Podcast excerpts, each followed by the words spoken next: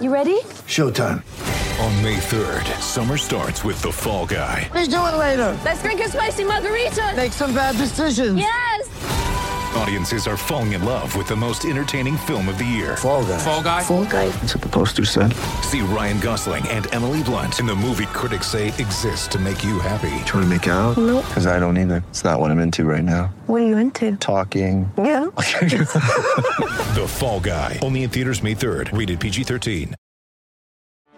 Get ready for the greatest roast of all time the Roast of Tom Brady, a Netflix live event happening May 5th.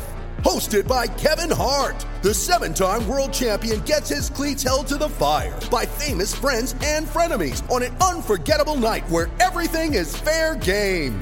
Tune in on May 5th at 5 p.m. Pacific time for the Roast of Tom Brady, live only on Netflix.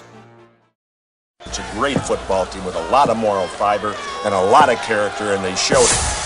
Shout, a Buffalo football podcast, hosted by Matt Parrino and Ryan Talbot. No place else you'd rather be than right here, right now. When it's too tough for them, it's just right. Presented by Syracuse.com and NYUp.com. The Bills make me wanna.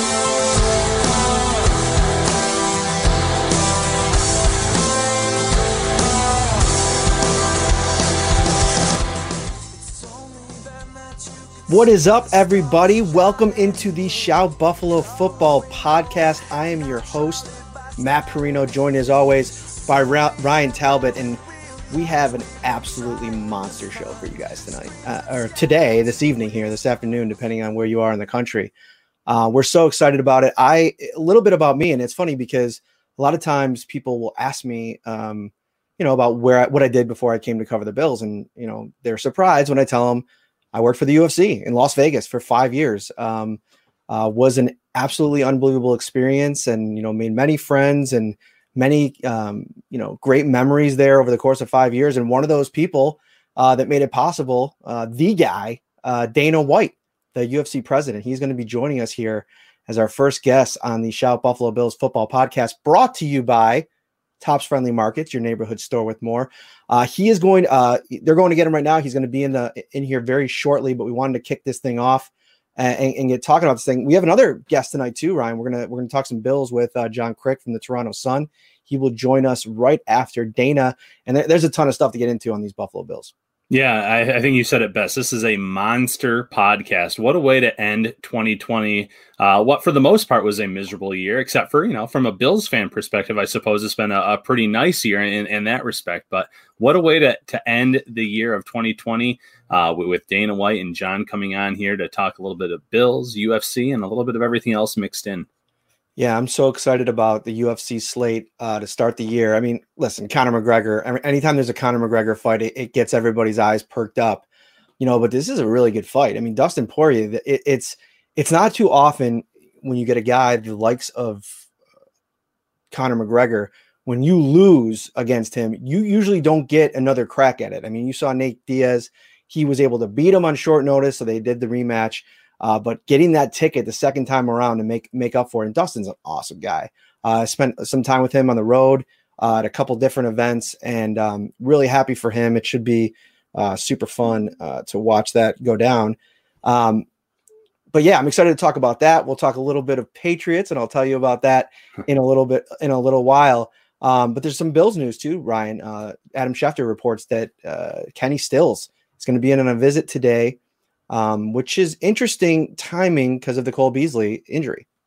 Yeah, whether it's Cole Beasley related or whether the Bills are looking ahead to 2021, whatever the case may be, I, think that the timing for this move is right. Obviously, I think that Beasley's injury late in that Patriots game uh, probably accelerated the process. You want to have a veteran presence, another guy that can contribute in the playoffs. Uh, will he be signed to the main roster or the practice squad? That's something else that can be discussed here uh, because it was reported yesterday that those practice squad players can be elevated and you don't have to you can you don't have to worry about losing them uh, after the games, things like that. But maybe you sign them to a two year deal and you have them on the roster for 2021. Uh, and, and, that way you already know that you're coming in with quite the skill set at wide receiver for Josh Allen. But definitely some interesting news. Uh, and like Adam Schefter said, expected to uh, pretty much get worked out between the two parties. When we get Dana in here, um, we got a full, you know, uh, half hour plan with him. But you know, leave a comment in here if if if you do have a question, if something really stands out in the comments. You know what we like to do. We try to follow along and, and involve you guys as much as possible. Some other big news this afternoon, Ryan. Fans will be in attendance when the Buffalo Bills play their playoff uh, football, the first playoff football in Bills Stadium, which was Rich Stadium the last time uh, it happened. Uh, Bills fans are going to be there. 6,700 uh, fans. Uh, details are starting to come out. I started reading through some of the FAQ. Uh, ticket prices are going to range from about 50 to 360. You have to buy in pockets of two or four. Um, but having Bills fans back in the stadium, I mean, I'm jacked up for it. You know, I'm there covering the team and you know being in there and uh, and seeing that empty stadium. It's just never felt right. So to get him back is going to be amazing. Yeah, players are definitely hyped up about it too. They've been saying they wanted fans in attendance for a while now. And you want to know how good this team has been this year? I saw fans talking on Twitter about if I get tickets, should I pass up wild card weekend? Because if you get tickets to wild card weekend, that first game, you don't get tickets to the following game if the Bills win. You're out of the running for that. Oh. So, uh, someone with, I guess, pretty high up on the seniority list was, was writing, "Oh, should I turn down the wild card weekend tickets?" And you know, how, how long has it been since you can say that you have that much confidence in the team that you think they're going to host a second game as well? So that's really saying something. Getting the link to uh, Dana right now. Uh, I sent the original one, and it looks like the other one's not working. So let me get this one to him. Um, you, it's funny, Ryan. The story of you and me actually. Um, before I ever even started working here, you we, you and I connected on social media. You're you're a low key UFC guy. Yeah, I obviously do not have the extensive knowledge that you do in that regard, but I do love watching the shows. Uh, I was big into it this year, especially during you know when when sports were on a halt. The, the UFC came through with great card after great card after great card. Uh, but yeah, I've always been a fan. I've always been someone that's watched the cards when I can. But like I said, I mean, you and I hold different levels of knowledge for sure. Yeah, it's um it's been a whirlwind and one of the cool things it was a whirlwind when I was in the UFC, but it's almost like timing is so cool in life sometimes because I got to be there and experience these great moments and there's always going to be great moments in the UFC moving forward. I mean, it's it's on this crazy trajectory up. I'm so excited about so many fights that are that are coming this year and young fighters. We're definitely going to talk about some of that with Dana. Um, but the Bills, I mean, covering this team right now, I mean, it's it really truly is a dream job. Even if you didn't grow up in the city, I mean, covering this team right now is just something special. Yeah, I mean, we've come a long way just from when you've joined us. Uh, we, have come a long way from when I started covering this team. Whether we're talking uh, starting out with Queen City Sports all the way up till now, obviously there was some pretty bad Bills teams that I covered along the way, and, and this is night and day difference for sure. Well, we got Dana coming in here. I texted the link um, to uh, Miss Lene, who is a very good friend of mine and was so awesome to set this up. Hopefully, we'll get him in here. We'll get it started. Um, we're also going to talk, like I mentioned, a lot of Bills on this show today uh, because, you know, going into a game where, I mean, Ryan, really, this could be, you know, one of those games that, you know, in years past, would have been a game where maybe you know players weren't playing because there was nothing to play for because the Bills weren't going to go to the playoffs. And now it's a completely different situation. I mean, we saw some of it last year, you know, where the Bills already had uh, clinched their playoff spot and you know only played Josh Allen for a little bit. This could be another situation where we don't see too many. I mean, where are you leaning? I, I almost feel like at this point, you know, with Pittsburgh keeping guys out and, and not not playing Ben Roethlisberger, it might make a lot of sense for Sean to be, you know, careful here.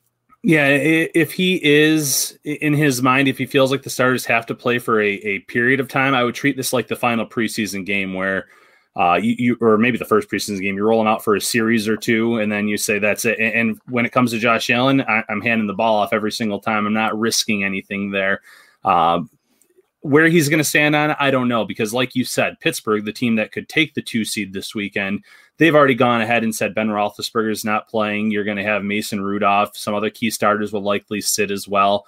Uh, so they don't seem too uh, focused on on trying to claim that spot. And if as long as they lose, which they'll be going at the same time as the Bills, so there's no competitive advantage for the Bills to kind of scoreboard watch ahead of time, obviously. But if they lose, the Bills get that two seed regardless. So probably a good plan.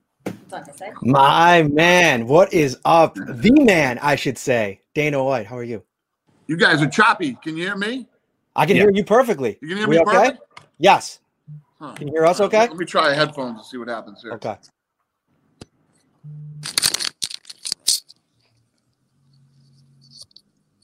Can you Talk hear to us me. now? How's that Oh, sound? Still fucked up. Is the video fine? Yeah, the video looks good. and They can hear me, look- but Yeah, you sound crystal clear. Let me rejoin. I'm gonna back. I'm gonna back up and rejoin. we're gonna try and come in again. Okay, cool, cool, cool. We will wait for the boss, folks. And um, funny story. uh, One of the features that I did with Dana when I was at the UFC was called the Dana Download, and you know I'm going to talk about it in a second. But some days, I mean, there's so much going on in the UFC. He gave me his time every week to sit down and spend 15 minutes with him, shoot any question that I had at him, and then to write a story for UFC.com. And a lot of days, like, you know, he's making fights, he's taking phone calls, people are in and out of his office, and I'm just kind of sitting there like, hey, I'll sit here as long as you want until until you have uh 10 minutes for me uh to, to to give me. And it was he was always great with his time, always great with the content, and you know, uh troubleshooting it a little bit here uh is pretty awesome. Man, I miss that building, Ryan. I, well, that's one thing. You know, me and my wife wanted to get back out to uh, Vegas for our honey or not like our honeymoon, but our 10 year anniversary. We're going to go back to Vegas because we lived there for five years and we weren't able to really experience Vegas like you really should with a young kid. And then we had another one the second time around. And so we were going to go out there and I would love to like host friends out in Vegas and kind of the whole experience, show them the UFC headquarters, which was, it's just such a beautiful uh, building. They, they spent time, you know, Dana obviously at the forefront of it, really f- going around the world and kind of figuring out, all right, how do we want to make the best, you know, headquarters that we can make and what is there in Vegas now is just absolutely beautiful. I miss it. Got you you now. hear us now? Got, got us? Yep. Perfect. Perfect. How are you, my friend? I'm are good. you well How are you? rested? Good to I'm see you. good. I'm Uh, good. I'm good. I'm ready to good. fucking slap 2021 right in the head. I love it. I miss I miss that energy, man. I tell people all the time, you've not lived until you've been in a Dana White staff meeting. I mean, I'm telling you, going back to the old building in that in that conference room right out by the front when you gather all the troops. I mean, but, but some of the best times of my life out there in Vegas for five years. So I want to say first of all, how this it came about. So I texted you. You were on vacation in, in the Caribbean, and I texted you. I think it was the middle of the night because I thought, hey, you know, the time difference, whatever. I thought the timing would be kind of good because you know gave me a lot of stuff about the Patriots for years and years and years, and now the Uh-uh. Patriots. all the all the ghosts of, of Buffalo past are coming after me now. Believe me, I got to listen to all these fucking Buffalo guys now. Well, it's funny because congratulations, you guys. You guys have been through a lot of misery. It's about time you you got some type of enjoyment. I was going to say it's just going to be, you know, it's probably going to be an off year, one or two. Bill Belichick. Wh- wh- Where's your confidence level at, Bill, getting this thing uh, figured out? Listen, I'm I'm I'm uh you know the, the Patriots are pretty much I mean it's pretty much over right now this season. He- He'll he'll go back to the drawing board. He's good at what he does, and we'll see what he shows up with uh, with next year. But you know, Belichick, Brady, and the boys have given us a good 20 years. I, I, I've had had a good run. Um, time to let some other people have some fun. Has has any of the Buffalo folks that have reached out to you asked you if you uh, you know fly yourself through a table in celebration in honor? What? Have you fly through a table, smash through a table? You know, you know, you've seen the videos of Bill's Mafia, I'm sure, flying and hitting themselves through table. You've not seen this? No, I haven't seen this. Oh my gosh, it's like a movement. You know, out at the tailgates in celebration of games, they they'll slam each other through tables, and you know, uh, you know, Barstool is a big fan. I think they dedicated a whole web page to it, but you know, it's just a little bit of joke. Yeah, Buffalo Um, fans have lost their minds for losing for the last however many years. now they're jumping through tables when they start winning. are, Um, you, are you a but- Brady guy now? You, you are you cheering? yeah, I wa- I do. I watch the I watch the Bucs play and I watch the Patriots. Yeah. Okay. So I was talking. I was telling a little bit of the story before you jumped on, and um, we always have technical issues. Like that's our calling card. So thank you for being patient with it. And you know, when I first got to the UFC, it was Dave Sholler. Uh, shout out to Dave. He's now at the Philadelphia Sixers. He brought me into your office one day and he said, "Listen, here's this kid. We just got him out here from Buffalo. He's going to do some stuff on UFC.com." he's got this idea where he kind of wants to sit with you for 10 minutes every week, pick your brain, and then do a story about it. And there you are sitting there like, all right, let's do it. And and I tell people all the time that's just kind of the attitude at the UFC is like, let's try a bunch of stuff, see what happens. And you know, I, I thought it was a cool story because you haven't laid off a single person. I have so many friends still in the UFC during this entire pandemic. It's unbelievable the the close bond that's that's there in that building. Yeah, no, it's awesome, man. I think that, you know, I, love the experience that you had while you were here. I, I, I love hearing about that. And you always great, man. You're, you're, you when you would come up, you'd always have, uh, you were a better interviewer than the media was. and, uh, you know, the fact that, that you had such a good time here. And I think that, you know, as a group, we've become closer this year uh, because of going through what, what, what we went through. You know, when, when you were here, you know, this thing was that was always going like this. So when, when things are successful, um, a lot of things are said, and you know, you don't find out who's real until the shit hits the fan, and and uh, that was this year. So um, on both sides, on, on the on the management side and and the employee side, we we all found out what's what, and uh, I think we're all in a really good place and loving life right now. So Ryan, you wanna you wanna take over on the uh, New England uh, Belichick? Uh, what, Yeah. what are your what are your thoughts on Belichick? I guess. Well, listen, I mean, this was eventually going to happen when you have the dynasty that these guys have had for so long. You, you know, we're going to get here. We knew that one day Brady was going to uh, was going to retire, and anybody who ever thought that Brady wasn't a huge part of the success, you know, because you always get the haters and the detractors, and you know, and, and it was such a good team defensively, offensively, um, and Belichick's such a great coach, um, great owner, you know, and Kraft. The list goes on and on. But Brady was a big part of this team, man, and uh, I knew when he left, things were going to be a lot different, and uh, it's going to take some time to rebuild. But who could you have more confidence in than Belichick? It's true. You know, one of the biggest things that uh, I noticed on Monday Night Football during that game with the Bills and the Patriots is they kind of criticized Belichick for his drafting. But at the same time, the Patriots have been in this situation where they've been drafting at the end of the first round every year. You, you're not going to get those blue chip prospects. So now that you're talking middle of first round, maybe top 12, uh, how much can the draft help accelerate this process for the Patriots turnaround? Well, for the last 20 years, the Patriots have always pulled out these guys you never heard of that you don't even know where they came from. They all look too small. Um, and, and, and these guys, three, four years later, end up leaving and, and making big money somewhere else. They, they, they make their name there and, and end up going off and getting paid.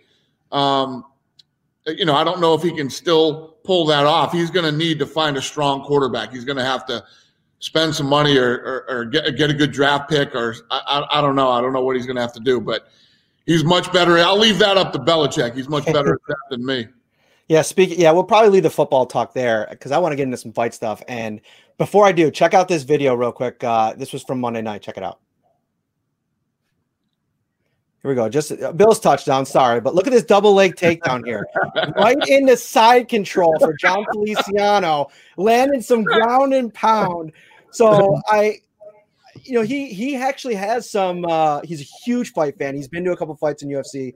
Uh, I've talked to him plenty about it, and he's he wants to get into maybe fighting after his career. But what did you think of that video and just like just the excitement for UFC? That's awesome. I love it. I love it. Um, and hey, that that's great. I, I love seeing stuff like that, especially when you know these athletes and, and, and other sports. You know, uh, whether it's copying the McGregor walk or or you know stuff like that. It's, it's always fun. And uh, yeah, your your your quarterback, man, what a stud! I was watching that game. Um, uh, what game was that that they just played? Who'd they just destroy? Broncos, Steelers, Broncos, Broncos. Yeah, Broncos. Yeah. Uh, he was running. He, was running to the right, then ran out to the left, and, and just threw that ball in for a touchdown. Physically, doesn't even look like you know you could pull something like that off. That kid is an absolute stud.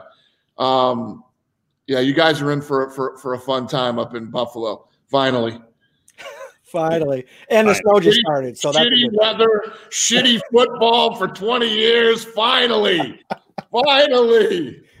Uh, Speaking of football and players making the transition, I mean, Greg Hardy is a guy that, you know, for all intents and purposes, pretty successful considering he never fought in the, you know, professionally and to see those success that he's had. What does it take for a guy that's, you know, from any other sport? You've seen a, you know, a couple examples to kind of transition and be successful in this game. He looked damn good. He lost the last fight, but he looked damn good in it right up until he lost. Um, you know, he, he's done very well here. I, I, didn't expect him to, to possibly stick around this long, especially in that heavyweight division. There's some nasty guys. Um, but but he's done very well. Yeah, it's funny because the, the, the football guys, uh, the football guys seem to be the guys that like to cross over into MMA. Yeah, absolutely. You know, speaking one more thing about the NFL, what's it been like having the Raiders in Las Vegas now? I don't know. I haven't been to a game, or, or I, I, own a box there. I have a box, and I've never seen it.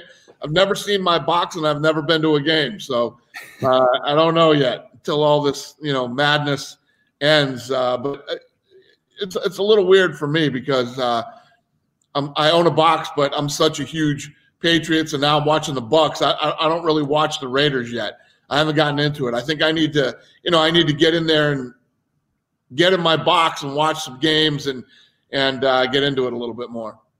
So it, it has been nothing like obviously it can't be because no fans, but like what I tell people all the time when the Golden Knights came in town, that thing blew up. I mean, people oh, were so hyped about going to the games, and it's kind of a bummer you can't even see that with the Raiders because there's no fans. Well, the Raiders too, it's sold out. I mean, you know, you can't go, but that place is sold out. I mean, the boxes are gone. They went like that, and um, no, the, when when things come back and people can go, the Raiders will be very successful. So big fight to start the year. I mean, I mean, I don't, I don't know if you could come up with a bigger banger than this. I mean, Conor McGregor, Dustin Poirier. Um, it's going to be happening uh, over in the bubble again, if I'm correct. Uh, you're yeah. guys going to do a bubble again? Okay. Yeah, we're and, to Fight Island, Abu Dhabi. Uh, we will be inside the bubble. Our bubble keeps shrinking, though. Every time we go there, our bubble gets smaller and smaller because uh, they're opening up Abu Dhabi now. You know, mm-hmm. as, as, the city continues to open up to people, um, we're getting we're getting crushed. And uh, but I mean, our bubble over there was ridiculous. It was it was guaranteed the nicest bubble anywhere on the planet. So we've gotten a little spoiled. Mm-hmm. So first of all, you're right. The, the, the, videos that, that came out of there, you know, the hotel rooms, the just the service and everything. I mean, UFC, you know, traveling, it's always first class. But you're, to your point, oh wow, it looks like a great time over there, especially in under the circumstances. You're, to your point earlier, it could be real drag, and you know, go through this and no, I mean that we had access to. We had access to 20 restaurants. Really? 20 restaurants and, and really good restaurants, not like, uh, you know, not like fast food places or something like mm-hmm. we had access to 20 really good restaurants. It was incredible. Pools, the beach, beach clubs. I mean, all that stuff was available to us inside our bubble. Uh, mm-hmm. You know, so it was pretty amazing. There's there's worse ways to go to work in a pandemic. I'm telling you, man. Everybody that was there wasn't bitching. They were loving it over there. It was it was, it was a very cool experience, especially to get the hell out of here. You know, because mm-hmm. it was so weird and, and crazy over here, and and everybody had already been locked up for for, for a couple months, and uh, so it was nice to go there. Mm-hmm. So, what are your what are your expectations for this fight? Conor hasn't fought in a year. Dustin Poirier has built this unbelievable resume since the last time they fight fought. I mean, it looks like it's going to be an absolute classic. I mean, that's the way going into this. They're both training so hard. I haven't even really heard a lot from either of them. Poirier has wanted this fight again so bad since the first one, and obviously neither one of these guys are the same fighters they were um, the first time they fought. So it's a very interesting fight. And you're right, Conor's been off for a while, but if you look at his training right now. He looks damn good. He's in great shape. Poirier's in great shape, and uh, should be a fun one. Mm-hmm. What what is the future hold for Conor? You know, in this situation, I know like he had all these plans for coming back last year and a season and all that kind of stuff, but now. I mean, there's there's probably plenty of potential after this fight to do kind of all kinds of things. So, what is the plan? Yeah, when, when I fly out there, Khabib's going to be there too. So I'm going to meet with Khabib while I'm there in a, in a perfect world, if Conor wins this fight, um, I would love to see the rematch with him and Khabib. Wow. So would I. So would everybody. Fight that can be made, and, and it's the fight that makes sense. Mm-hmm. Speaking of big fights, Jon Jones, um, you said, I, I, think I heard you on a recent show say um, you recently had the best conversation you've ever had with him. Yeah. Um, I mean, not to go into the details of it, but why was that the case? I think he's in a much better place than he has been. I think, uh, you know, mentally, emotionally, whatever it might be, he's in a much better place. So we had a really good phone conversation. He's taken some time off. He's excited to come back. He's excited to fight again. Man, this is this is one of those sports you you got to be hundred percent in in every way that you can be in to want to do this, and uh, I, I think he's there. I think that's where he is now you know, he's very popular in these parts, Rochester, New York kid. So obviously, a lot of the Bills fans follow and like him too. What does he have to do in terms of potential fights or matchups to maybe go down as one of the greatest, if not the greatest of all time? Oh, Jones? Yeah. Yeah, Jones is he's already there. I mean, you're always going to have detractors and people that, you know, like, like the Brady thing, like we were just talking about. Um, it, it's it's hard to dispute that Jones. Look at how long he's been doing it. The one loss on his record is not a loss. It, it was a screw up by a really bad referee who shouldn't have been in there. Um, and I was at a time when the Nevada Commission was very weak. Um, and uh, you know the guy's literally undefeated, and he's beat the who's who, and now he's going to move up to heavyweight. And if he continues to win fights at heavyweights, it's hard to deny Jon Jones. Mm-hmm.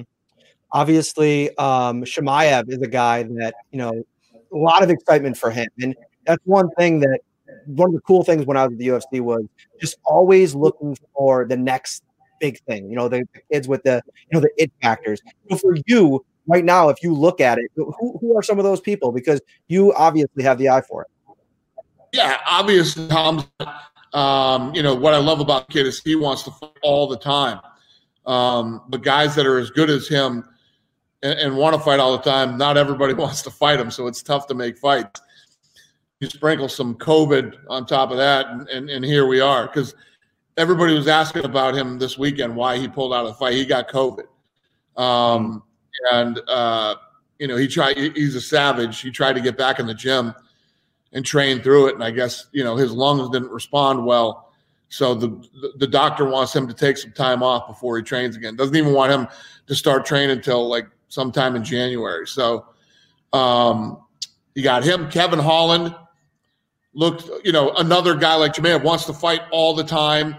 And, uh, you know, the kid went 5 and 0 in 2020.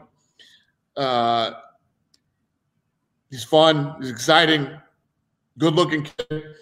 And then, I mean, another one would be Joaquin Buckley, who had in 2020, not in 2020, ever. I mean, the most viral moment ever in UFC history with that knockout uh, that he had.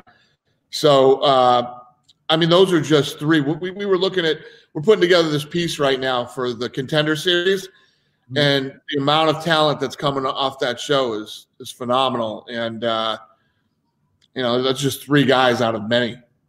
Mm-hmm. And Holland, my memory serves me right. He came off the show, right? Yeah, he did. So yeah, I mean, I, Buckley did too. Yeah, exactly. I it's unbelievable. I mean, I remember, you know, the the Ultimate Fighter House um, uh, gym uh, over there in Vegas, uh, heading over there for the fights. The you guys were so ahead of the game in a pandemic because fans were so used to watching fights in that environment, so it was like seamless. True, I agree with you. Um, you know, we, we've done it on the contender, and we've done it for years on the Ultimate Fighter.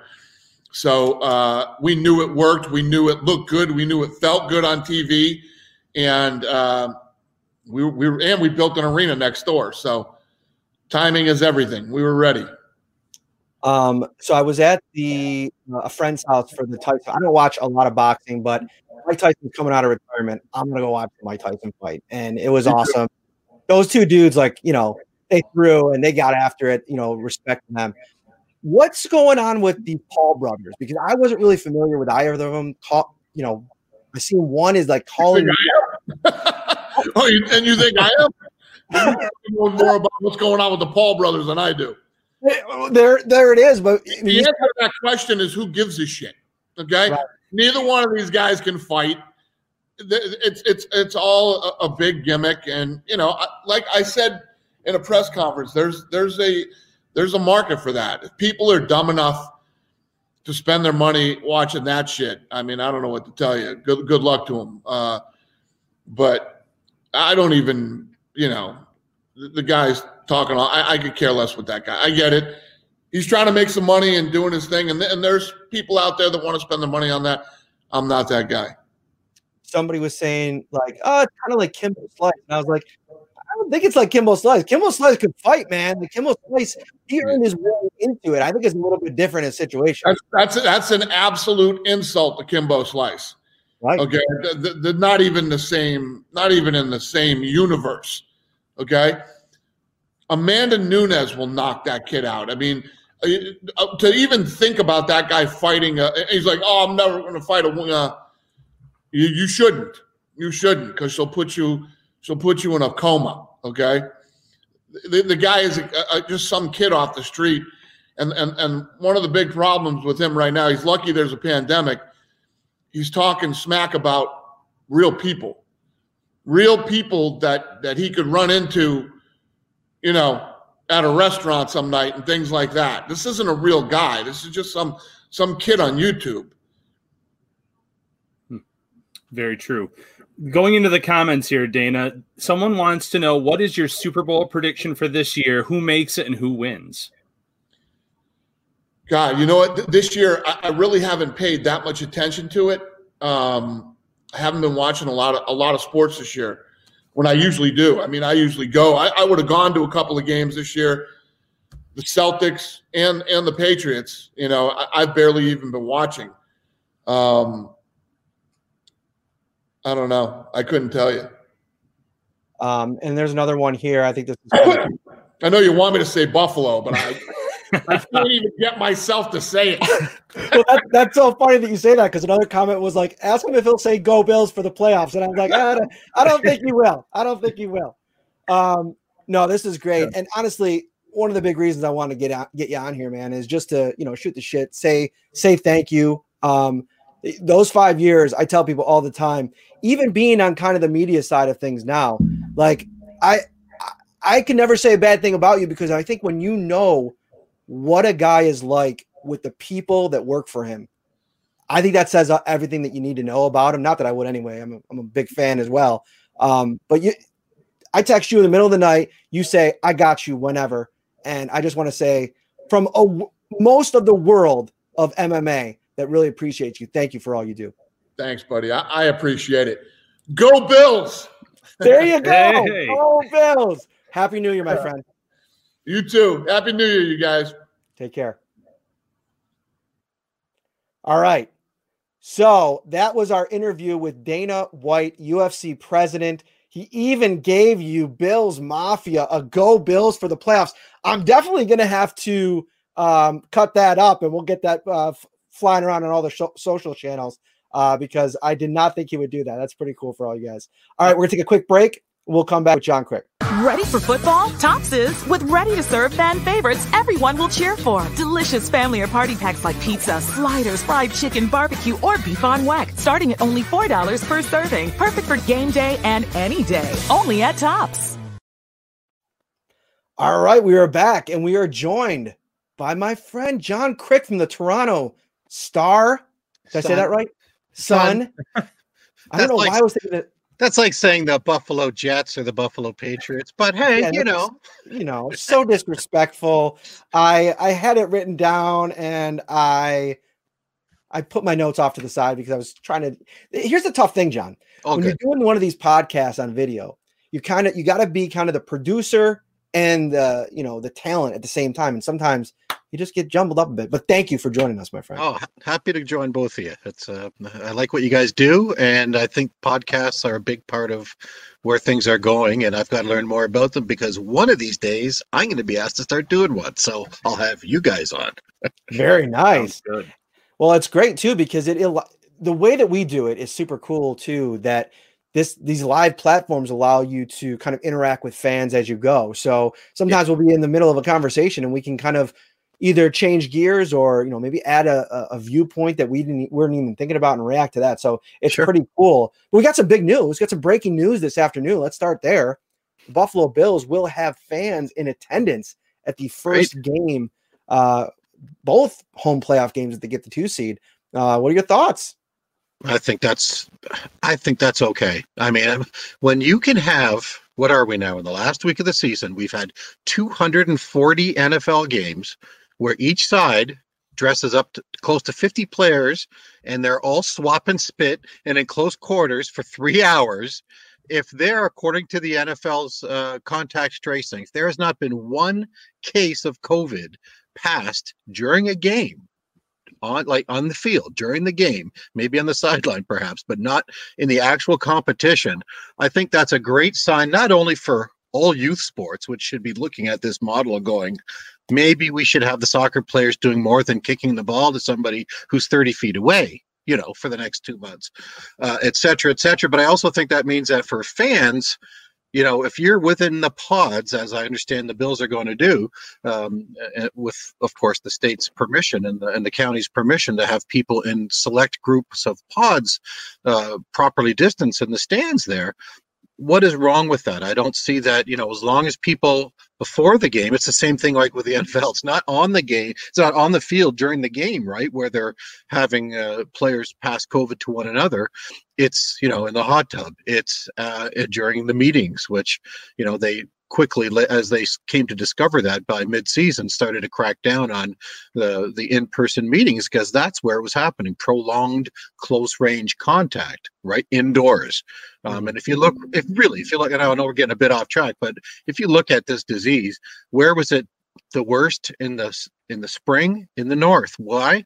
Because we're all indoors right? In march april may we start going outside as we all do at this in this part of the world and once it's may and it warms up we're not inside nearly half uh, maybe even half as much in our awake hours right? And what happens in the deep south they all start going indoors. It's too cold to, or it's too hot to even golf or whatever. They're indoors and that's when their cases spike and now of course it's flipped the other way again. So if you're outdoors watching a football game for three hours and you're socially distanced within pods of people that you are you know declaring as friend, friends or family what have you I don't see anything wrong with that. You know, John, Matt just mentioned though, if the Bills get the two seed, they could have up to two home playoff games. Three, obviously, if the Chiefs get knocked off in that second round, which isn't likely, but could could happen. Sure. Uh, so, considering that, if you, how would you handle the Bills in terms of playing their starters in Week 17 against Miami Dolphins? We know that Pittsburgh, the team competing for the two seed as well, is already saying, "Hey, Mason Rudolph's going to be our starting quarterback." Some of our other key starters are probably going to sit as well. Should the Bills just sit everyone and, and kind of just hope that uh, either one, their backups can defeat the Dolphins, or two, that the Browns playing for playoff life can knock off the Steelers? I look at it as that's a decision you have with your front office and your owner. And you say, we're probably going to have to play the Chiefs if we're going to go to the Super Bowl. Do we want to play them? Do we care which week we play them in? Because if you do, then you say, then let's wait till the championship game, or maybe they can get knocked off in the divisional round. I'm talking on the AFC side, right? Mm-hmm. So if you're going to be the three seed, and you're not going to, if you just don't care if you beat Miami, let's say, and you're, and and Pittsburgh somehow gets by Cleveland and gets gets ahead of you and gets the two seed, then do you really want to be playing the Chiefs in the second week of the playoffs compared to the third? You look at what Buffalo has done lately and maybe you don't even worry about that. You just say, we'll play them when we play them because if we have to beat them at Arrowhead, either in the second or the third round of the AFC playoffs, then who cares? Maybe they'll take that choice and they'll just do what they think is right for the health of their football team going into the postseason, right? I mean, that's you. You guys saw what they did last year, right? Was it one series or two where Josh played against the Jets, mm-hmm. right? Two, I think. Yeah. Was it two? Yeah. So you know, we could probably expect being that you know coaches and teams tend to do what they do one year the next year especially if it's a winning formula for them then maybe they would do that again but I, I look at it as what they fear not fear but what they feel is best for their team as far as when they play the chiefs because they've lost one game in the last now 13 months of football, and that Hmm. includes the playoffs. So if you think that's important that you get more play uh, two playoff wins under your belt uh, before you play them, or does it matter if you only get the one? I don't know. If, if it were me, if it were me, I would say I would want to get that two seed, as, do whatever I can to get it. And if you get if two two scores ahead of Miami, and you feel that that's enough to to pull Josh and a couple of other starters, and do that. um, we haven't gotten a chance to talk in the press box this year. Um, uh, really, I mean, you can't really talk in there anyway. Um, but I can't even cross the border. I know, right? I know. I flew there. I could exactly from Um, Toronto, right? Right. Um, it's a weird year. Um, but in this weird year, watching this team play, um, what are your impressions of it? And you know, you cover the NFL too. I mean, you have kind of a broad view of this thing as you know, we're kind of all more dialed into this team. And so we see a lot of it from that outside perspective. What is the ceiling on this season for the Bills? And where would things be kind of like maybe a disappointment? Like if they don't, is it just you have to win a playoff game, or has I kind of think the AFC championship game has kind of become the floor of expectations now. Well, given how they're playing. And let's just quickly review that. I'm sure you guys do this all the time and maybe even earlier before I came on. But you look at who's the hottest team in the league. I mean, that's an old coach, an not an old coaching coaching axiom, but, but it used to be from generations ago. I remember Woody Hayes, the great Ohio State coach, often said, Don't tell me a team's record. Don't tell me how they've been playing overall with you know the year-to-date stats. I want to know how they're playing lately. He said it's the only thing that matters. I mean, you look at I just did a piece the other day on the Seattle Seahawks defense. When they were in Buffalo, all Bills fans saw kind of the nadir of that defense, just how bad it had got. Do you realize that they're statistically, and I know that their level of competition hasn't been great, but since that day in Buffalo, they have allowed the league's fewest points per game, 15 and that they're past they're they're still ranked 32 on the season. Here's a great example of what I just said. They're still ranked 32nd in the league in pass defense, but I think they're third in the league in pass defense or sixth since that game. I mean, they are top five, top six in almost all categories since losing to Buffalo for the last seven games. So it's how you're playing lately. And to now apply that to the Bills by some numbers I was just jotting down, since the midway point, since the beginning of November, they are scoring 35.3 points a game. Hmm. And and not against a lot of bad teams in that stretch. Teams with good defenses like San Francisco, which you know they're still playing pretty decent decent defense this year, even if they're not winning many games. And then defensively, though, I look at the Bills much as I'm looking at Seattle. And early on, everyone kind of gets their, you know, we all go into the season with preseason ex- expectations, and it takes us a few weeks to go, okay, maybe Josh Allen isn't this, he's that. Maybe the Bills defense isn't that, it's this. But you also then kind of we also have a tendency, I think, guys, to just kind of then glom on to what we have made those reevaluations in September and October. We Mhm. kind of then apply that for the rest of the season. And I think we all kind of were of the mind that the Bills defense was something of a disappointment. You know, you, we all were somewhere, um, you know, with different extremes, I suppose, within that uh, definition. But I'm looking now at their last since the the Hail Murray, 16.8 points per game they're allowing. And as Bill Belichick has always said, don't tell me the yards per game allowed, tell me the points per game allowed, because yards can be a um, a, a, a fraudulent statistic only because if you get ahead a lot like the Bills have, you don't care if the Broncos get a couple of late garbage touchdowns, and that's when the points and the the points and the yards might uh, the yards will add up more than the points typically do in those situations. So their defense to me and their offense, they're as hot as any team in the league. They've lost the one game on a hail murray, right? since since since Halloween they're as hot as any team going into the playoffs. So to circle back to your original question, Matt, yeah, if you're a Bills fan, you got to be thinking, hey, you know, at least one playoff win, two. We should have at least two playoff wins, just basing on the momentum that they have going into the postseason, with seemingly by the week, Josh Allen gaining more confidence. I mean, uh, I know he talks weekly on on the Bills uh, home radio station, but the um, uh, Greg Cosell is a good friend of mine in the NFL, and I've been talking to him for years. And uh, when I was talking to him about Justin Herbert, who, by the way, he talked to somebody in the league. This was, I believe, in late October, but uh, he talked to a key talent evaluator who told him uh, that you know Herbert's more talented than Trevor Lawrence, and Wow. And I know he didn't have a great game against Buffalo, but he kept them in it. And if they had a head mm-hmm. coach who could make some decent play calls down the stretch in these games, maybe it would have been even closer. But I, I raised that only because I also asked Greg Cosell about Josh Allen. I said, "Are what we seeing with him? Is it for real?"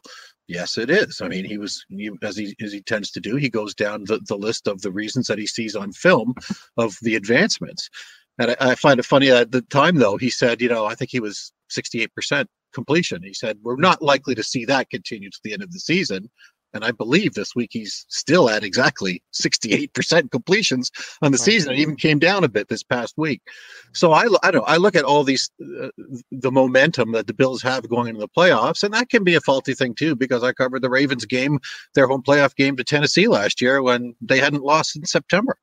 They lost their their two games that they lost last year were both the last two weeks of September, and then they went in the playoffs on a three month winning streak, looking great. And they just lost all the momentum with that bye week. The Bills mm-hmm. don't have that worry about having the bye week, and I think so. I think it'll help them that they have to stay on target, be you know just keep this momentum going. But there is no team in, in either conference that's going into the playoffs on as much of a role as the Bills. That's just that's just flat out truth.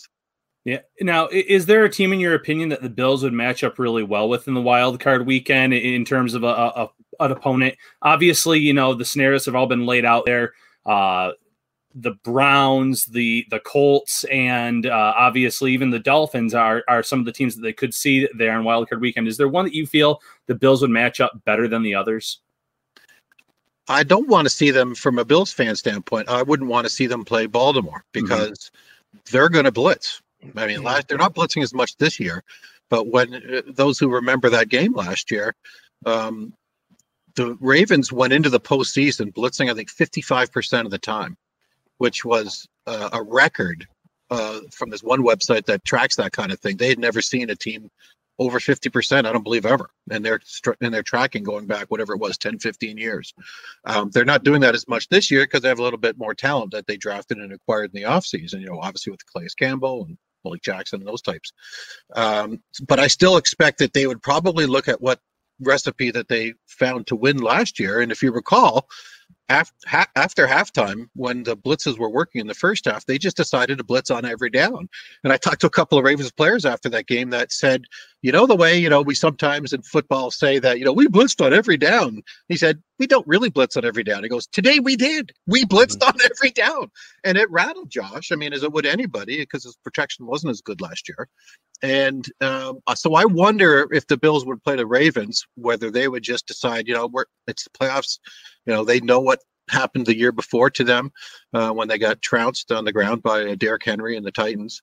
Uh, I think that they would just come after Josh hard, and you know, not to put anything against Josh, but against any quarterback. If you do that a lot and feel you can get away with it, as they did last year, um, then you know, then maybe that's enough to make that game closer than you would want as as the Bills as Bills fans would. Um, so to me, they would probably be the scariest team of any of those to play, um, and I would even include Tennessee in that because Tennessee's defense has been uh, has proved to be um, very vulnerable to the pass. We saw Aaron Rodgers the other night just in a snowstorm carve them up. And I, yes, I know it was Davante Adams, but the Bills kind of have their own Davante Adams. It may be Davante Adams plus, right? And Stefon Diggs. So I would think that uh, the, I would that team I don't think should scare Bills fans nearly as much as Baltimore, just based on what Baltimore might do defensively that these other ones wouldn't. Yeah, I mean, I agree. Like, I think Bills fans maybe don't want to see Baltimore, but as someone who covers the team, I kind of do because I feel like storyline wise, oh, it'd be great. Yeah, I'd really, yeah, I'd really like to see the answers there that Josh potentially could have. Now, thing, the waters are murky right now because of the situation around Cole Beasley. Like, that becomes like storyline number one now as we move through the next week and a half. If he's not available, I asked Josh today on the on his press availability. I said, "What do you lose?" And he and he basically was like, "You know, we lose a lot. I mean, this guy that's always open, no matter what I'm doing. I know I can count on him to you know get in and out of his cuts fast, be kind of responsible for his job duties, and a lot of that is." After the play breaks down, like you see some of the the stuff this year where they've had success on passing plays, it's because, you know, whether it's Diggs, Brown, or Beasley, or whoever else you want to throw in the mix, they do a good job in that second phase of the play. And I think if you don't have Cole Beasley, that changes things quite a bit. But to your point, I'd be curious if the blitz would work so well this time around, the, the every down blitz, because Josh has now shown an ability to read that and get the ball out of his hands quickly. I, I think they've done a really good job in the screen game, not only with the running backs, but the receivers. Right. And I think what, what you just said and everybody else is a key too. Josh has shown which is rare, I think, in a young quarterback like like what he's going through with his his his ascension this year, basically into an elite quarterback. And that is that he, yes, he relies on Stefon Diggs. Who wouldn't? Who wouldn't make him the leading receiver if you're an elite quarterback? We'd see that from everybody else too, right? I mean, there's a reason why Travis Kelce and uh, and uh, and Hill in in uh, Kansas City have so many passes because Patrick Mahomes went, "Oh, these guys are elite. I'm going to throw to them a lot." Well, but here's the other thing that though that Josh has shown me this year uh, in all of the things that he has improved in in the areas. One of them is it's surprising, and we saw it again just the other night on, in in New England is he is not afraid on a key down, if it's a third and 18 or a third and 12 or what have you, he's not afraid to look for his third or fourth or fifth receiver that we would rank as, you know, he's looking for the backup tight end. He's looking for the rookie receiver. He's looking for, you know, the backup running back. He doesn't care who's open. If, if he trusts them to throw and throws to him, and I bet that's why one of the reasons why the receivers love him is because they know that he's going to throw it to the guy who's open. It doesn't have to be Stefon Diggs. It doesn't have to be Cole Beasley. And when Brown's in there, it doesn't have to be John Brown. He's going to throw it to who's open, including for the touchdown if he has to. And you almost hear the surprise in the TV announcers because you know I'm, I'm reduced to watching games on the TV here this year, which you know you don't when you're at the at the home games. But I'm surprised how many times I hear the surprise in their voice. Oh, he throws it to and it's right who catches it for the touchdown. You, you know, they don't they don't actually then follow that up and say, "Oh, I can't believe he didn't look for Diggs or somebody." That to me speaks to Josh's development, and and the statistics bear that out, don't they, guys? As far as the, the how he's spraying the ball around from game to game, not every single game, but most games, you look and goes, "Wow, he completed passes to eight different receivers, nine different receivers."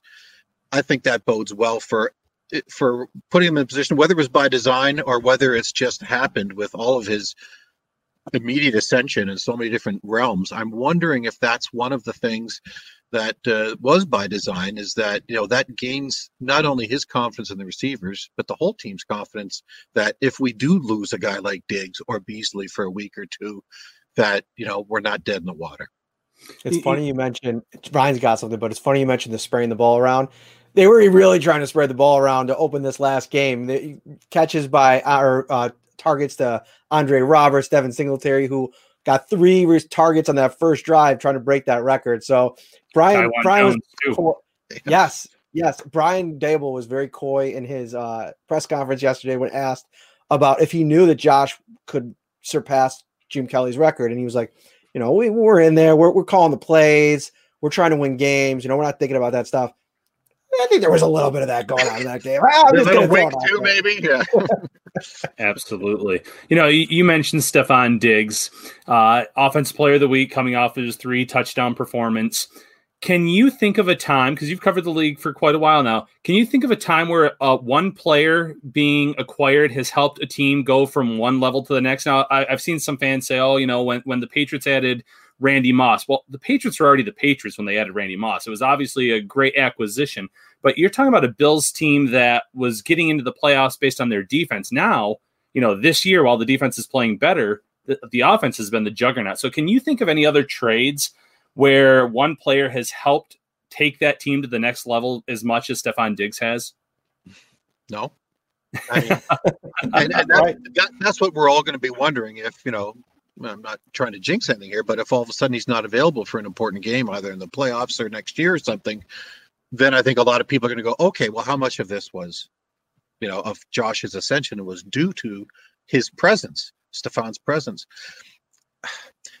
I remember specifically this when uh, I guess it would have been 2014, going into EJ Manuel's second year, and I was covering a Jets training camp, and they they have uh, when they were going up uh, to uh, where, where was there uh, begins with a C up and up uh, not too just south of Syracuse where the Jets Yeah. would go. Oh, um, I- I- I- I- Cornell? Yeah, uh, no, it was, it was not Cornell. It was the, the that little town. Anyhow, so I was covering. I was in their press box at that stadium there on the university, and um, I was in a conversation with some of the Jets beat writers about you know we're talking about you know whether Geno Smith was going to be the guy for them, uh, or whether or you know EJ Manuel was the guy, and we got into the conversation of can because they just drafted the Bills that just moved up to draft uh, Sammy Watkins, and so we were in the whole conversation. It was a great chat about can a great or elite receiver make a average quarterback a little bit better. Like can make an average quarterback good mediocre quarterback good. I forget what terms that we used in our definitions.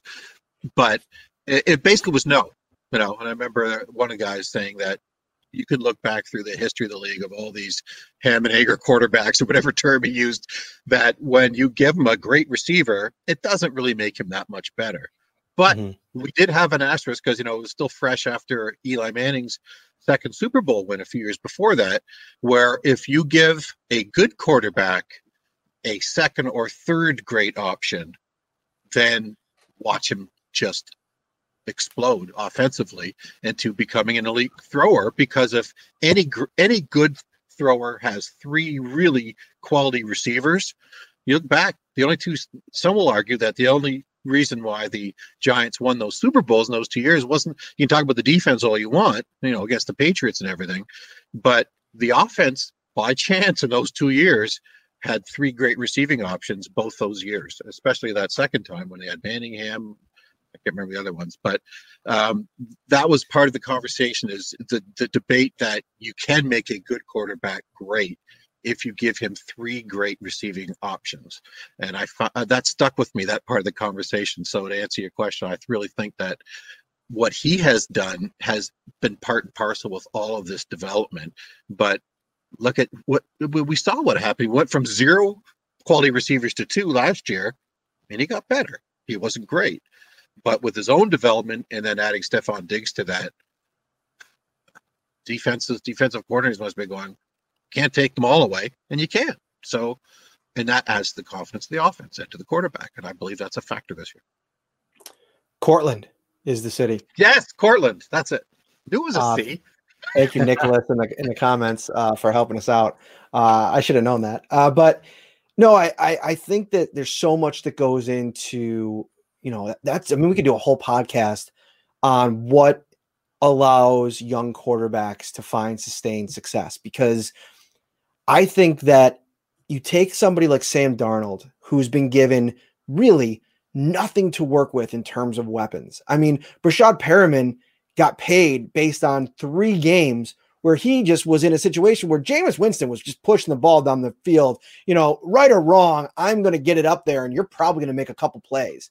And I think that, like, you look around who he has. I think James uh, Crowder is really, really good, and um, that's one one area. But you know, a, a great slot receiver, I think it's hard for them to operate and be a huge part if there's not at least something of a threat on the outside. You go back to Cole Beasley, his years in in Dallas, and I, I felt like he always had like a, a marquee number one on the outside. I mean, early on it was Dez Bryant, then it was Amari Cooper, I believe.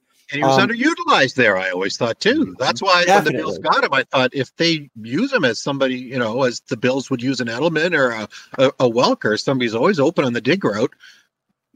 He's a weapon. He isn't just an auxiliary receiver.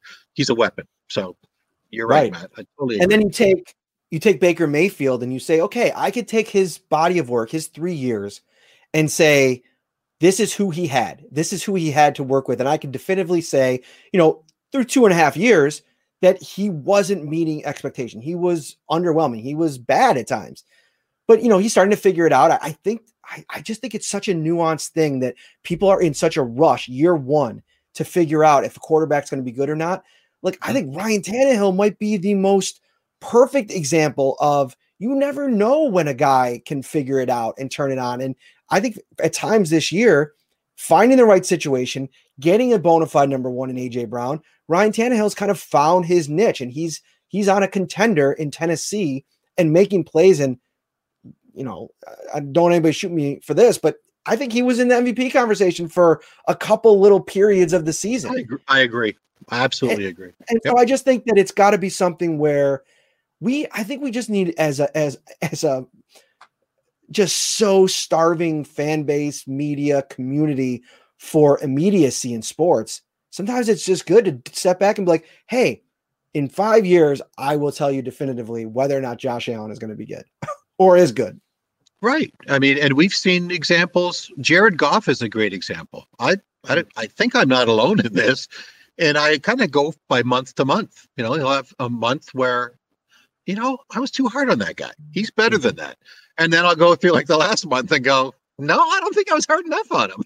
Uh, it is. It's not a straight line improvement for anybody, or even, you know, everything is almost like a uh, what was that that movie with Tom Hanks about the the politician the who started the uh, whole Afghan war, uh, Charlie Wilson's War, mm-hmm. and Philip Seymour Hoffman's character. Um, uh, you know, he, they're clinking the drinks at the end when they finally, uh, when Russia uh, basically admitted losing the war in Afghanistan and and retreated, and they're clinking glasses and everything. And and Philip Seymour Hoffman, CIA character, said, "We'll see." You know, the old uh, the old Zen philosopher was always, "We'll see." It was never. Now is the time where you can make the conclusion as to you know the the situation as it is. It was always, "We'll see," because it now it's just another you know uh, step in the road and the the car never stops going so right now he's great is he going to be great next year? Talking about Josh Allen, one would think. Um, there are so many ways that he has improved that it would, I think, surprise everybody, even his harshest critics. Um, if he didn't continue this next year, well, even if uh, his receiving corps, for whatever reason, isn't as good, we've seen so many good things out of him. And one stat I, I think I tweeted the other day, I might not have, but I might have only let my boss know. And he's a big Bills fan with season tickets. And I said, um, I said, guess who's number three and number two in the league in third down conversions? It's Green Bay and Kansas City. Guess who's number one? The only one over 50%, the Bills. Mm. Mm-hmm. And they're not the Ravens where it's third and one and third and two and third and three because of the running game. I think last year the Ravens were tops or near tops in the league in third down conversions. They're doing it because of Josh Allen. And that to me is one of the, you know, if you had to break down NFL quarterbacking into three or four statistics, to me, it's third down conversions with passing because you might have a guy like Kyler Murray, not to dump on him too much, but when they're behind by a couple of touchdowns, their offense is different because he can't run as much and and he has to do it more with the arm and he just can't do it as well. He's just not that developed yet to be able to do that. And he might mm-hmm. get there maybe as soon as next year. Uh, Josh probably would have been in that boat even as maybe even last year. So I'm not knocking him and, and, naming him in particular. But my point is that there can't be a team that goes in any game this year that goes, oh, if we're two, two touchdowns up on the Bills, whew, we're over the hump. Now we just got to coast to victory. No, right. because that kid might throw four more touchdowns still. That's the difference, I think, where all, you know, you can point to a million things, I suppose. But for me, that's the one thing, if I'm a Bills fan, that, yeah, you know, we got one of those guys now. And he is. he is. He's in the MVP conversation and he's performing like it. And another area where I feel like this team has grown is in terms of their aggressiveness on offense, in terms of going for it when there, there's a metric out there, and I, I, don't have it in front of me, but I, I see it tweeted every week. And the Bills all year have been toward the top of the chart in terms of teams that should go for it on fourth down, and, and they actually do in those situations. The Bills have been at the top, and I think seeing Josh Allen's development, seeing that play has helped. Now three for three against the Patriots. One was a fake punt. But in two other situations, they roll out there, they convert it. We've seen it time and time again.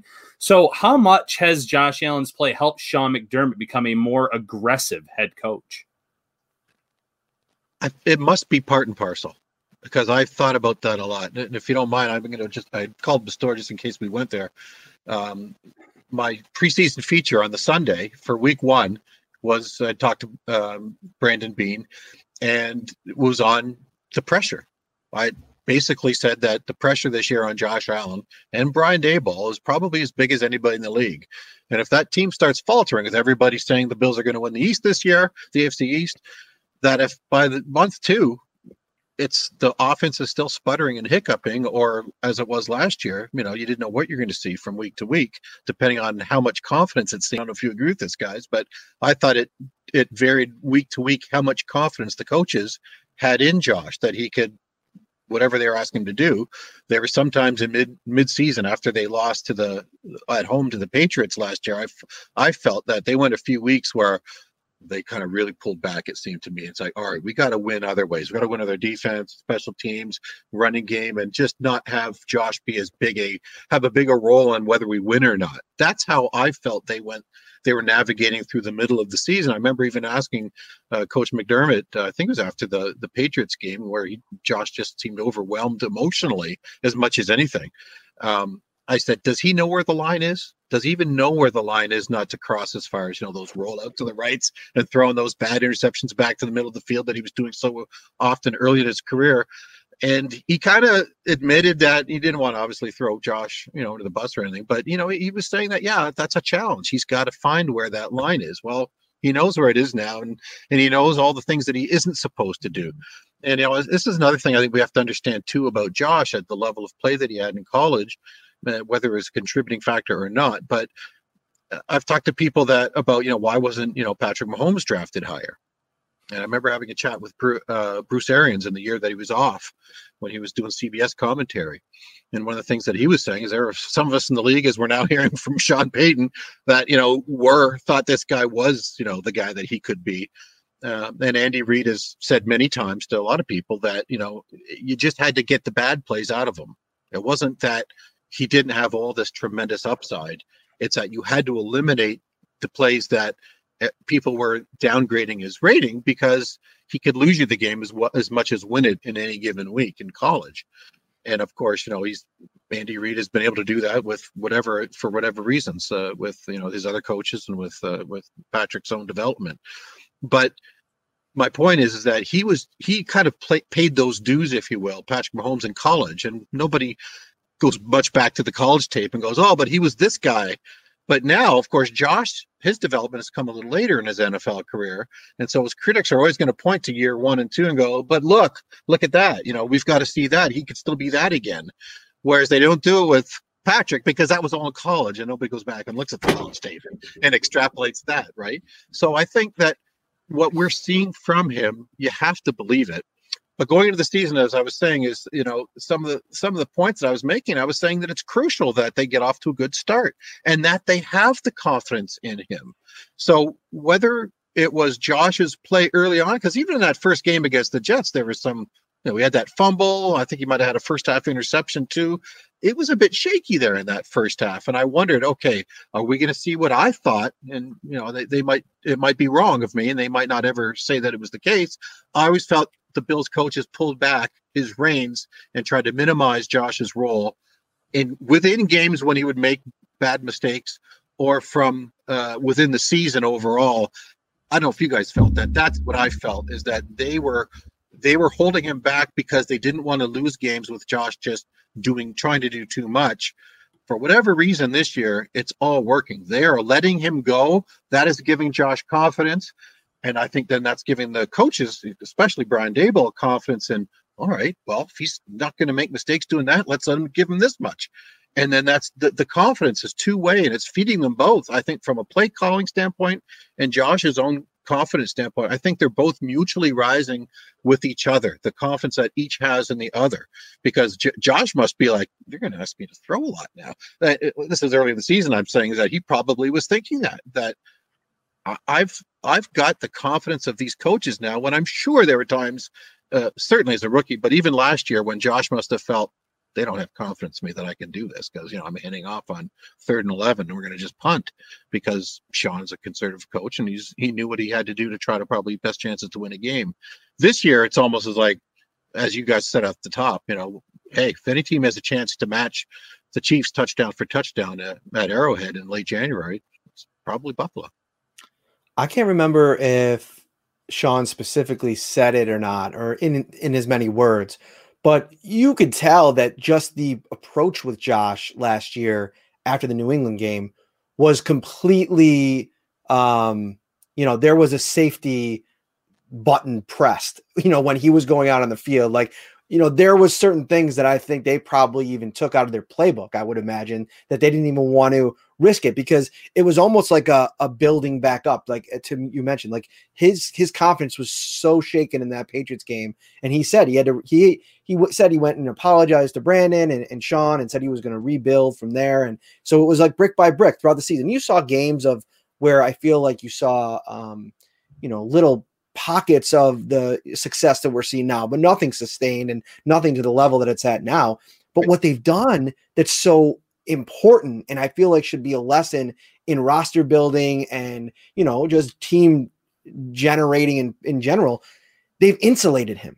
They've insulated him from every level with who they put around him. From, you know, uh, you know, Sean, who has this like culture where you know with Brandon they bring in certain kinds of guys and the guys that they've brought in you look around him Mitch Morse is his center. That stable force that you know that guy that he's unflappable. Jo- Josh has talked about that. Stefon Diggs who of course is a playmaker but even he said the other day I go up to Josh in games and just check on him. How you doing? Like how's how's everything going? Like to me that says okay if there's an overwhelming moment knowing that you have the NFL's leading receiver there to bounce ideas off of or to just be there for you in general as a leader. Those are huge things. And I think yeah. Brian Daboll has grown as a play caller with the same kind of nucleus of players for a couple years in a system. He's never had that opportunity before because it's always been one and done. Right. Right. And that's kind of what the point of I'm trying to make too. You just said it more, much more eloquently than I did. Is that it's mutual between the coaches and Josh. The development I see it is that they're they were would love probably would have loved to have given him these kind of plays last year if Josh could have shown that he could do it. And, and you know that gets back to my other point as I was looking at that preseason feature and going, wow, that was seems like a long time ago, but you know, and and I know some Bills fans, uh, and I know some that get kind of touchy about, you know, uh, and almost like vindictive against the people that were uh, critical of him going into the year. Well, there's difference. Some were unduly critical and just, you know, uh, never thought he'd amount to anything. And I was always just, you know, I see the the flashes. Um, not just as a runner and not just in that first season. I'm going to try to find the words that I had in there just so I can speak a little bit more, sound a little bit more intelligent than I probably ever come off. But it's it's what he was able to do um, in his first couple of years, which you just wanted to see him do it as as a passer because we saw in that in that rookie year at Miami. I always point that out to people where he just decided that second half. You know, I don't know enough about the passing. It's probably you know whether he thought you know the secondary looked like Times Square on New Year's Eve to him, as the Sam Rutigliano great line of his that he used to always say. I don't know if he thought that, but he thought I've got this football in my hand and they're letting me run it and I can run up for 20 yard chunks whenever I feel like it. And the point of this game is to move this brown thing down the field. And I think he really just, from a gamer standpoint, an athlete competitive nature standpoint, just decided I can do this. I can w- help this team win a game today, if not just by being a passer, but by moving it down. And I'll do that. Whatever I've got to do to win. And I think we all saw in that game that this kid has moxie, competitiveness, and resourcefulness i guess is maybe the word. He's going to do what he has to do of he's going to wring out of his talents what he has to to win. And we are all just waiting going into this year to see can he be an elite level passer too? And it wasn't that um, people were doing it snickeringly. I know i can speak for myself and say i wasn't. It was just you know i know i didn't have all bills fans like what i was writing sometimes last year. And certainly as that preseason feature i got a couple of emails just from oh well wait till you see. Well yeah oh, I but that's isn't that the point that everybody's trying to make is we have to see it to know that he's mm-hmm. he is that and he right. has shown it and then some you know that if you would have asked me before the season did I think that I would have him as I moved him up two and a half weeks ago to my number three quarterback in the league behind Rodgers one and Mahomes two I would have just laughed said no he'd never get that high not that soon maybe two three years but how how can anybody I think honestly think that he isn't a top five quarterback based on his play this year Maybe he won't be next year. Maybe this will be an outlier. I don't think so. Um, but the fact that he is, it is real. It is all there. I've talked to experts who all believe it. What we're seeing is the real deal. He has improved that much in one year. what would your level of concern be in terms of an outlier if Brian Daboll were to leave for a head coaching job? Is that something that would raise a red flag in terms of can he do this for another year without the offensive coordinator that's been with him from day one? I would think so. I mean, from this, just doesn't look like a smoke and mirrors type of thing where a system quarterback, because of all his arm talent, which everybody always knew was there, was it? Would he? Could he develop the touch passes? Could he throw a screen with a soft touch? There was one game I forget now which one it was. It might have been San Francisco a few weeks ago, where there's two or three or four passes in a row that were all of different arm strength and technique and everything of what he had to do to complete those throws. And I just thought he has just diversified his game so much.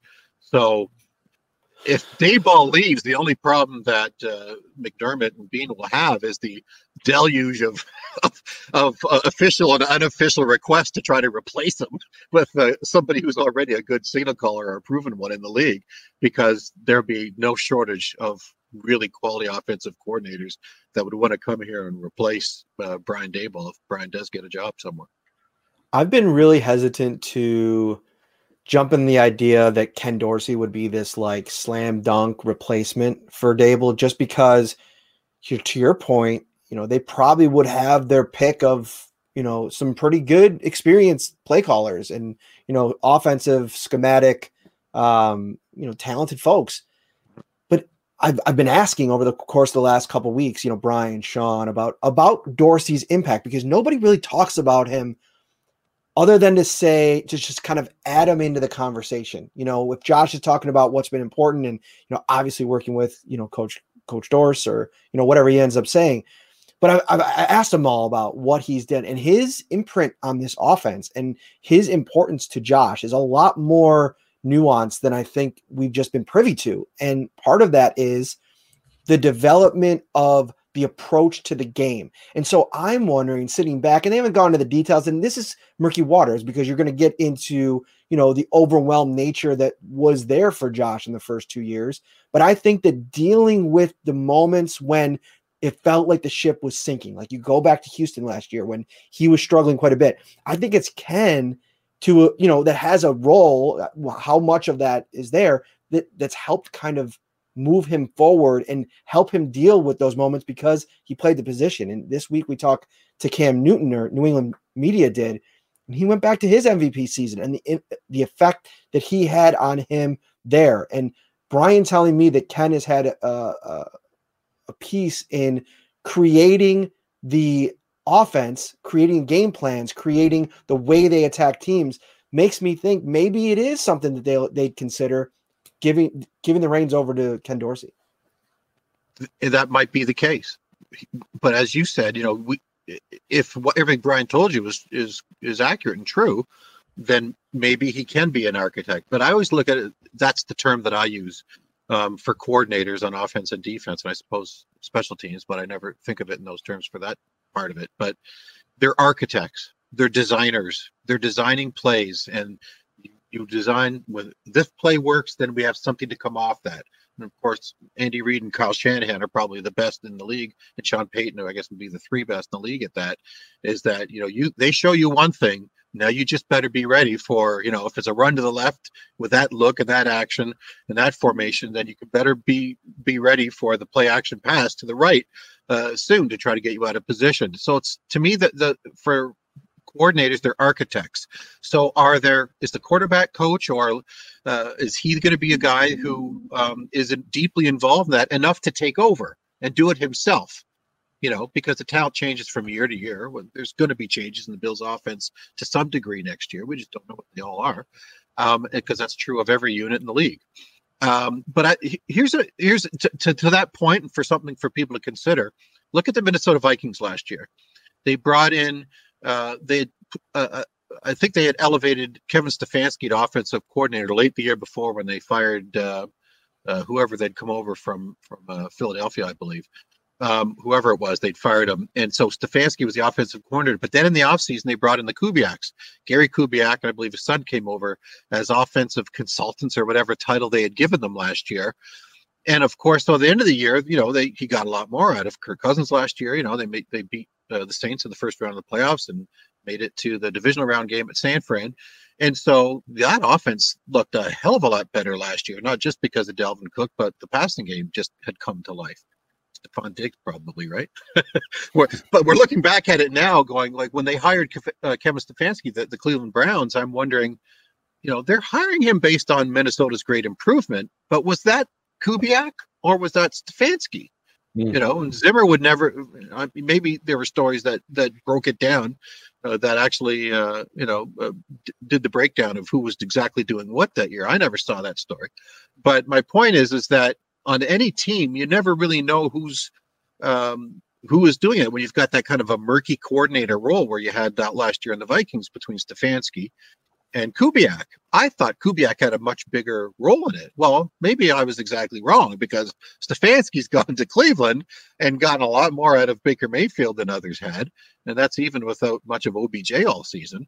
And then you look at what's happened, you know, Kirk Cousins has gone back to being what I call the most period enigmatic period quarterback period ever because within each game, let alone from week to week, this guy can look like a surefire elite quarterback who's worth every dollar he's getting. And he can also look like the guy that should be third string on the practice squad within each game, let alone from week to week. I just I have no idea what Kirk Cousins is going to get when he comes out in the field on first and 10. Uh, so my point of that raising that is you don't really always know, and maybe we never will know with most teams and most sides, offense or defense, exactly who's responsible for all of it, whether it's you know 50-50 and a good example of that is that year with uh, even with uh, mcdermott when frazier um, the, the defensive plays the mcdermott was his first year or second year that he kind of seemed to there were reports and beliefs that maybe had taken over play calling but he would never confirm it. And i love how these guys, not from a media standpoint, but from how they're doing it standpoint, I think they're great to keep all that stuff in house. It's nobody else's business except the players and the coaches. Um, if if you're a member of the team or if you're a fan, that's the way you've got to look at it. But we didn't exactly know, and maybe we still don't know exactly how much of the defense is is Leslie's and how much of it is Sean's, and who's actually calling plays from game to game, quarter to quarter. Do we all know? I don't know. Maybe you guys know, but I don't know. And that's kind of the way it is on all teams. So to circle back to Ken, if he's deeply involved in the architecture, the structuring of that offense, and then the week to week game planning of selecting which plays to use against which defenses, because we think these ones will work this week and not so much those ones that worked last week, then maybe he would be a candidate. But if he's not ready for that, then there'll be plenty of good candidates who do know that stuff. Mr. John Kryk, thank you so much uh, for taking this time. Honestly, we could we could probably keep this going uh, even longer. We're gonna have to get you back uh, pretty soon here. Um, at John Kryk, J O H N K R Y K, Toronto Sun NFL columnist. Thank you so much for coming on. Uh, we'll do this again soon because uh, I, I, feel like we're gonna have a couple shows here to fill as we move towards uh, the playoffs, and your insight is a welcome addition. I really appreciate you having me on, guys. Thanks a lot. Appreciate it. All right. Take care, buddy. All the best. Happy New Year. You too. All right, Ryan. Um, before we get out of here, we are not going. To, I was just thinking about this. Uh, let me just get this off the screen. Uh, we're not going to have a show uh, to preview the Dolphins game because we, um, if starters aren't going to play or they're not really going to play, who knows what this game is going to mean. So we probably won't do one before. Uh, take a little break uh, for the weekend, charge up for the uh, big uh, push in the playoffs. So let's come back and talk about a lot of things happening with the Bills right now. Uh, maybe a quick 10 minutes here. If you have any questions, I've seen a couple things. Definitely hit us up in the uh, comment section. Um, but I have a few things, few things I want to talk about before we go. Ready for football? With every game a home game, Tops is ready for you with its TV a day giveaway. For six weeks, every day you shop is a new chance to win a massive 70 inch 4K TV. Shop Tops for the best deals in town, in store, or online to win we didn't talk about this before we did the show, but I mean, I'm I'm I'm kind of going back and forth and looking at some of the stuff happening on Twitter, and there are some stuff that I'd like to address before you know game day. And there's you know a few things. You know, the Bills just signed Gary Jennings to their practice squad, uh, and I know there's a lot of questions about Kenny Stills, who the Bills brought in uh, for a workout today. The plan is, according to Adam Schefter, they're going to sign him as well. And then Joe Buscaglia just tweeted that. Um, uh, qu- quote tweeted actually, um, I think it was Aaron Wilson from Houston Chronicle, Tanner Gentry from Wyoming, play with Josh Allen there. He was in on a visit today as well. So the Bills are looking at some receivers. Now, first and foremost, Ryan, they have a spot to fill because Jake Kumerow was claimed off of waivers by the New Orleans Saints. So that is my guess for Jennings. I think Stills is kind of a little bit of everything. It's number one, the talent that he has to add another piece like that depth wise. No matter what Cole Beasley's situation is, you, you do that.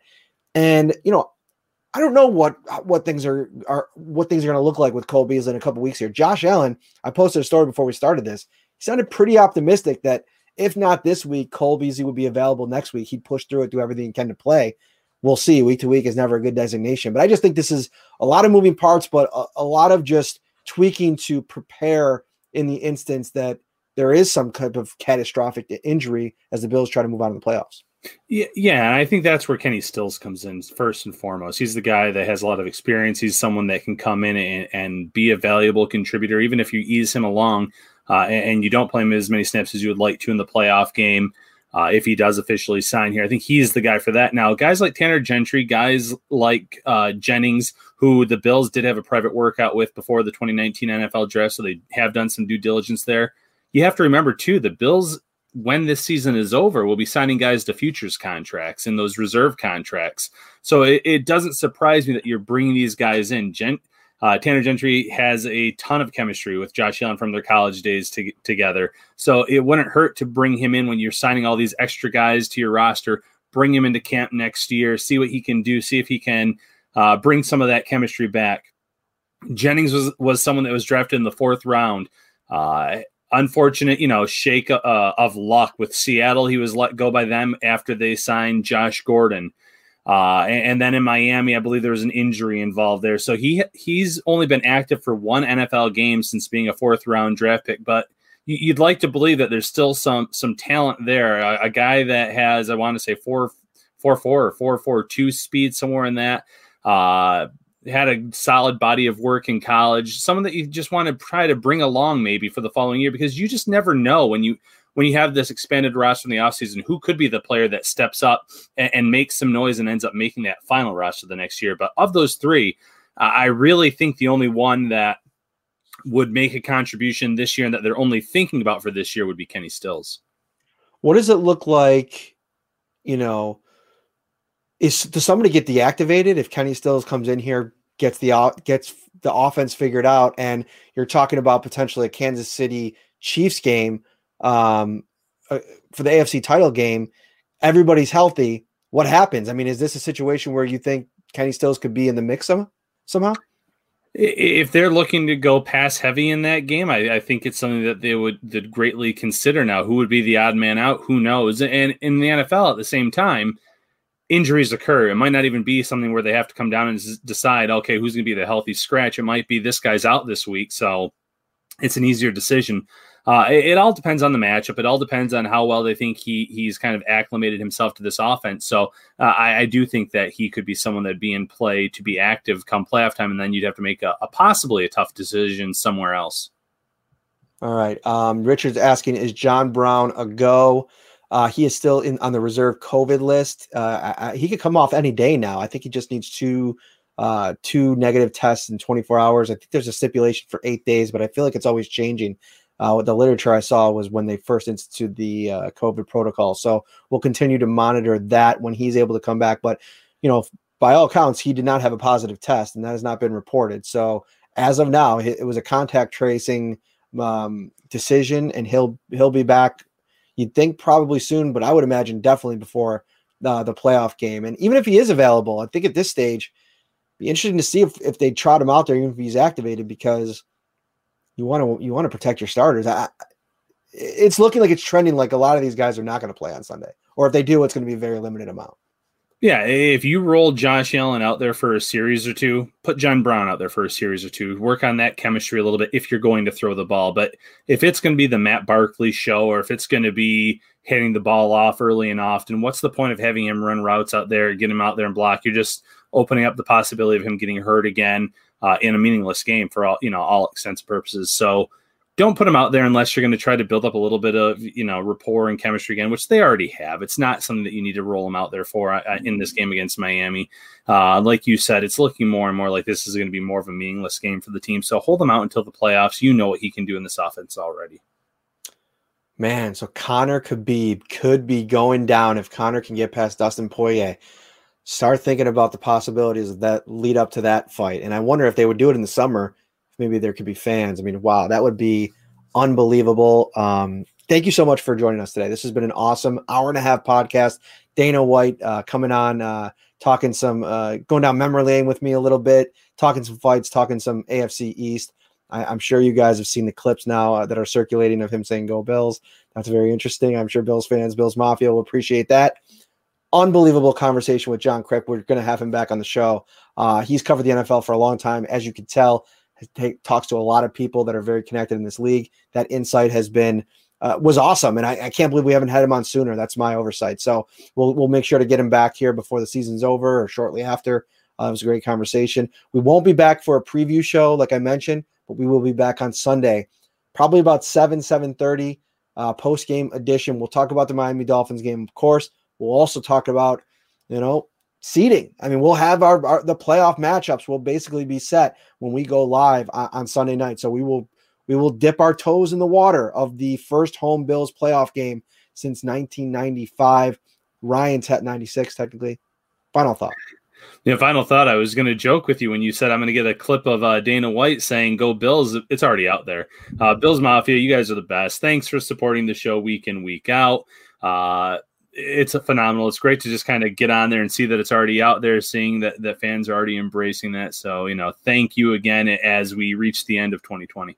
Yeah, happy New Year, everybody. I mean, what a year! What a crappy year it's been, but through the uh, you know struggles and you know, I, I'm sure everybody has their own unique experience in this thing and in the levels of awful range. Uh, but you know, you've this podcast has been a nice diversion for both of us and for something that you know it seems to be bringing enjoyment to, to fans which was the, the, the goal and the impetus behind its creation and it's fun I, I, love talking you know bills football i love talking bills football with ryan talbot and we've had a ball and bigger things are on the way in 2021 we're excited about it we're excited about you know, an off season filled with podcasts. And um, it's going to be a fun time for Ryan Talbot. I'm Matt Parrino.